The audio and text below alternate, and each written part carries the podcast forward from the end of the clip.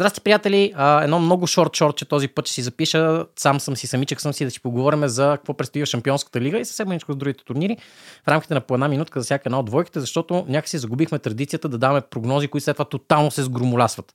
Мисля, нека не забравяме, че аз съм човек, който така, че Аржентина ще отпадне в групите на последното световно, а всички знаем резултата от това. Така че без повече да си губим времето, моите прогнози за 8-те двойки в Шампионската лига започваме с днешния ден. Не знам кога ще гледа това видео, сигурно ще е след изигрането от тези първи мачове, но това няма проблем.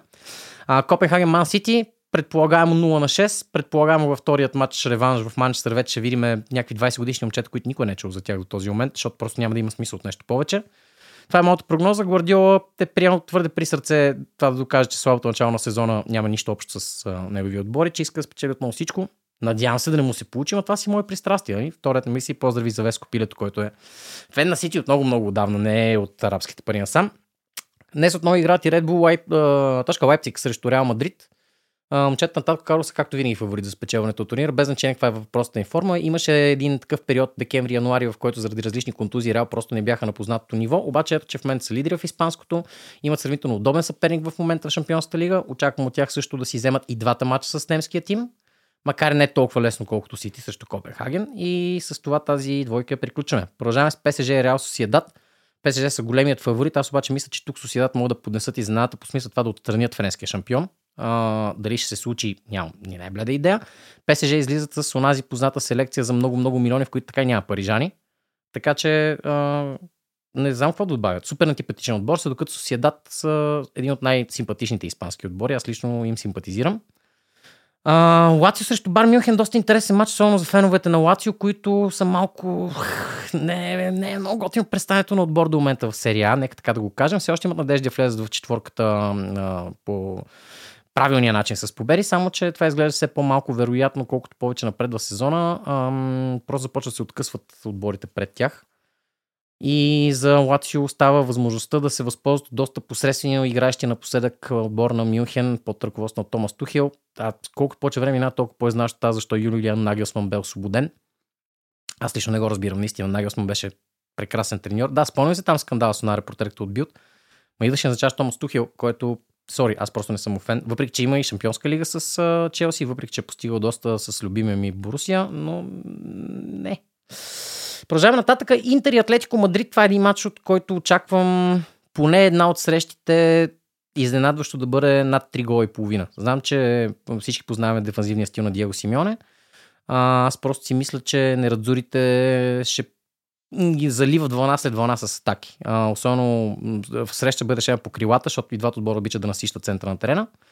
А, кой има по-класните изпълнители? Сега тук малко не ми се иска да го казвам по този начин, но Атлетико че имат по-класните единици. А, така че залагам на Атлетико да се класира от тази двойка, което би било много неприятно за мен. А, в частност, ПСВ, Борусия, Дортмунд, ясно пристрастите ми къде са. Борусия обаче не са отбор, който познаваме в последните няколко сезона. По-слабо е представеното Бундеслигата малко Излезаха на късмет от групата на смъртта, ако трябва да сме честни в Шампионска лига. Да, падна им се на пръв поглед по-лек съперник, нека не забравяме, че ПСВ са отбор, който все още не е губил матч в а, родното първенство и се представи доста силно в групите с доста вкарни голове.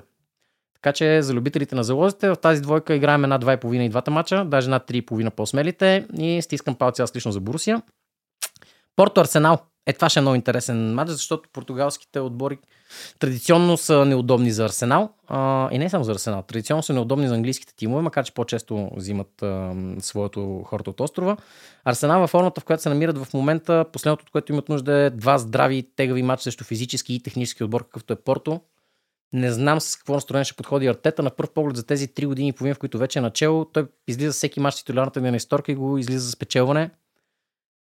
Дали това няма да окаже обаче влияние върху борбата за титлата, където и Ливърпул и Сити имат чувствително по-лесна програма, поне в тези следващи няколко седмици и дали когато дойде време да си говорим отново средата на март няма да е прекалено късно за Арсенал. Надявам се, че не. Те са фаворита да отстенат Порто, но очаквайте изненади и от тази двойка. И не на последно място Наполи и Бар са два отбора, които миналата година напукна очакванията и за двете страни успяха да станат шампиони на своите страни. Тази година очаквано са доста далеч това. Барс са трети на цели 10 точки от Реал. Пак към 13 февруари е деня, в който записваме. А за Наполи и класирането им към момента няма какво да добавя. В смисъл всички, които след серия знаят, че това традиционно е нивото, което неаполитанците показват. Титлата им беше добре дошла. Сега въпросът е какво се случва през лятото с Осимени Кварцхелия. До тогава за тях на дневен ред е колкото може по-напред да стигне Чемпионската лига, за да генерират а, някакви ресурси и борба за четворката в първенство, но това ще е много, много, много трудно. Това е накратко, което имам да кажа за тези двойки, за да може все пак няма как да минавам през 16-те, които са в останалите турнири. Това би било абсурдно по всеки един показател. Това, което искам да кажа е, че очаквам поне два английски отбора на полуфиналите в Лига Европа. А, поне два. А, нищо чудно да видим и три. В смисъл, наистина вярвам, че Брайтън и Ливърпул са там и очаквам нещо сходно от борт на Уестхем. А пък в лигата на конференциите стискаме пация сервет. Сега поне аз не мога да си крива душата, знаете как е. Това, е, това беше нашият блиц за европейски футбол. 13 февруари ще го гледате, надявам се, преди края на месеца. Това е.